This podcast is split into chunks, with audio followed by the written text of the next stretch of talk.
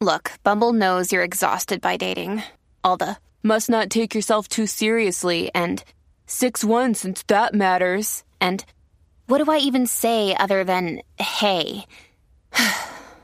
well, that's why they're introducing an all new Bumble with exciting features to make compatibility easier, starting the chat better, and dating safer. They've changed, so you don't have to. Download the new Bumble now. As we enter the month of November, it's time to take a look at the best high yield dividend stocks. My watchlist has been running for a full year now, and it has performed better than expected, with a 39.16% return during the past year. That is a phenomenal, probably once in a decade, one year return for a high yield dividend stock strategy. But while this one year return looks very attractive, it is a little meaningless unless we compare it to a benchmark. I have been using Vanguard's high yield dividend ETF, ticker symbol VYM, as my benchmark, and also SPY, one of the most popular S&P 500 ETFs. While the S&P may not be an ideal benchmark for this strategy, I think it's interesting to see how my watchlist compares to the broad US equity market. Through September, all was going well. The watchlist had a comfortable lead on both VYM and SPY. And of course, we had a very poor month during October.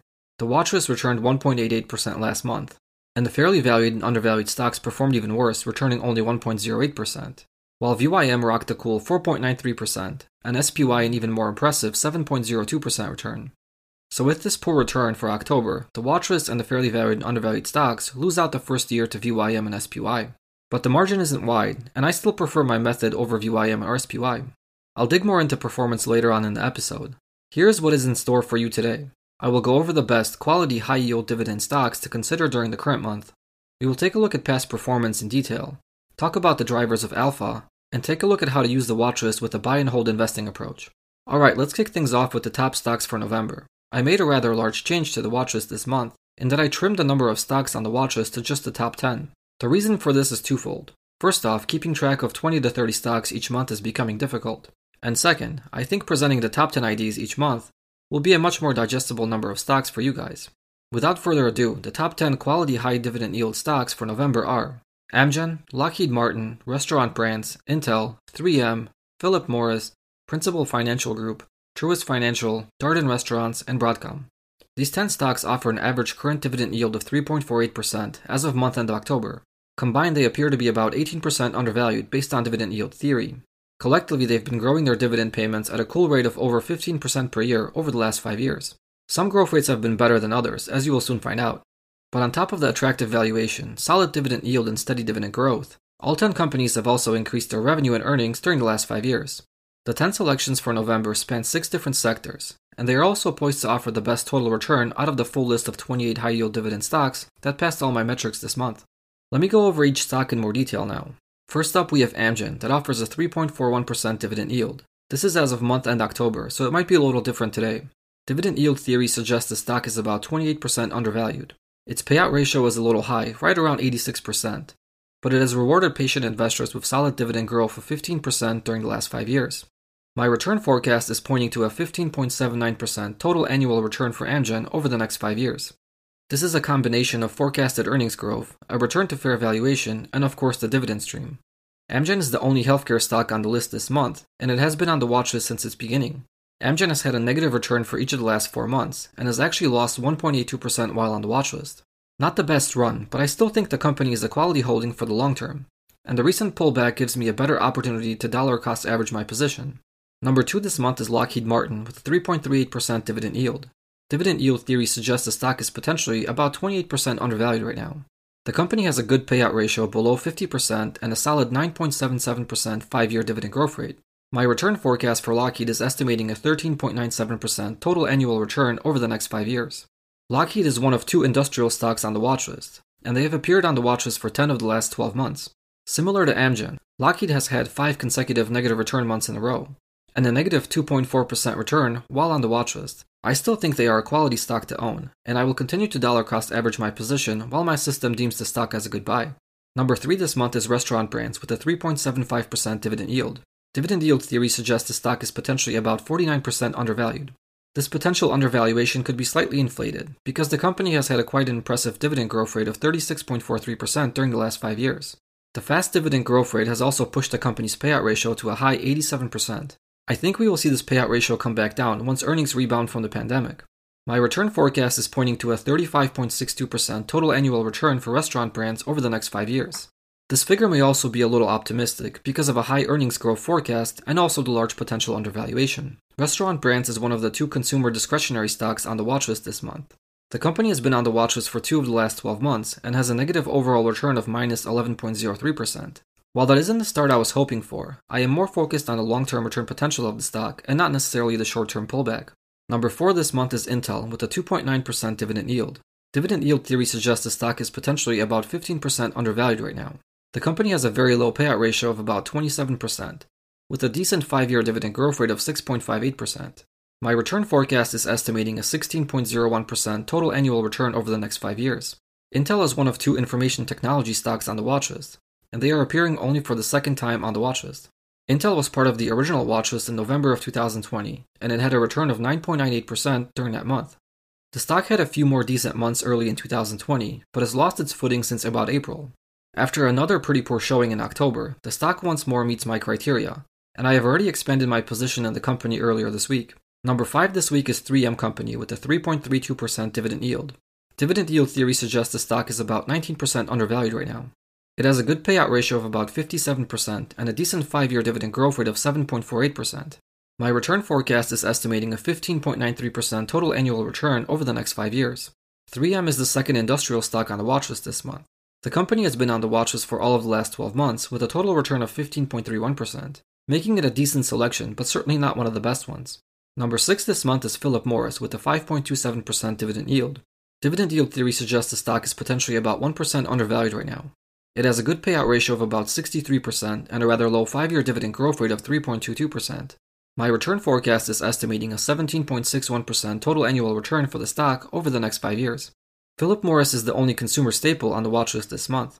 The company has been on the watchlist for the last 8 consecutive months with a 16.89% total return. Number 7 this month is Principal Financial Group with a 3.85% dividend yield. Dividend yield theory suggests the stock is potentially about 3% undervalued right now. It has an attractive payout ratio below 40% and a good 5 year dividend growth rate of 8.35%. My return forecast is estimating a 19.91% total annual return for the stock over the next 5 years. Principal is one of two financial stocks on the watchlist this month. The company has been on the watchlist for all of the last 12 months with a 77.98% total return, making it the third best overall stock on the watchlist. Number 8 this month is Truist Financial Corporation with a 3.05% dividend yield. Dividend yield theory suggests the stock is fairly valued at the moment. It has a very good payout ratio of about 32% and a strong 5 year dividend growth rate of 11.38%. My return forecast is estimating an 11.95% total annual return for the stock over the next 5 years. Truist is the second financial stock on the watchlist this month. Truist has also been on the watchlist for all of the last 12 months with a 55.85% total return, making it one of the top 5 overall stocks on the watchlist. Number 9 this month is Darden Restaurants with a 3.07% dividend yield. Dividend yield theory suggests the stock is potentially about 36% undervalued right now. It has a very good payout ratio of about 42% and a rather low 5 year dividend growth rate of 4.27%. My return forecast is estimating a 41.75% total annual return for the stock over the next 5 years. This return forecast may be a little optimistic due to the high forecasted earnings growth rate and a large potential undervaluation. Darden is the second consumer discretionary stock on the watchlist this month. It has been on the watchlist for three months now, with a negative 0.5% total loss. And finally, number 10 this week is Broadcom with a 2.75% dividend yield. Dividend yield theory suggests the stock is potentially about 4% undervalued right now. It has a quite high payout ratio of about 94%, and also an exceptionally high 5 year dividend growth rate of 53.01%. My return forecast is estimating an 18.34% total annual return for the stock over the next 5 years. Broadcom is the second information technology stock on the watchlist this month. It has been on the watches for the last 6 months with an 18.32% total return. If the stock has a positive return in November, it'll likely drop off the watchlist as its dividend yield may slide below 2.75%. I have already added money to several of these 10 stocks this month, and I intend to add additional capital to some of these positions throughout the month. Let's circle back to performance now. On a year to date basis, the watches is returning 19.51%. The fairly valued and undervalued stocks have a total return of 18.21%. Both are losing to VYM that is up 21.02% and SPY that is up 24.05%. There are still two months left in the year for the watches to possibly catch up, but even if it doesn't, I'm very happy with this level of return. During the past year, the total return has been even more impressive. The watchlist is up 39.16%. The fairly valued and undervalued stocks are up 38.44%. VYM is up 40.49%, and SPY is up 42.65%. While the watchlist is underperforming its benchmark, you can see that the margin is pretty narrow. The top 10 stocks from each watchlist have performed even better than the entire watchlist. Year to date, they are up 23.57%, and during the past year, they have a total return of 52.07%. October was a mixed month for the watchlist. Many stocks had excellent returns, while others performed quite poorly. Some of the more impressive returns came from Broadcom that gained 9.64%, BMO that gained 9.67%, Comerica that gained 5.7%, Morgan Stanley that gained 6.34%, Pepsi that gained 7.44%, Toronto Dominion Bank that gained 10.62%, and Truist that gained 8.22%. 11 out of the 30 stocks from October finished the month with a negative total return. These 11 stocks hampered the watchlist return for the month, and the worst three performers were Darden Restaurants with a 4.17% loss, Kellogg with a 4.1% loss, and Restaurant Brands with a 7.44% loss. This is certainly not the first nor the last month that the watchlist has lost to VYM and SPY. I still like this stock selection method, and I plan to use it in the foreseeable future.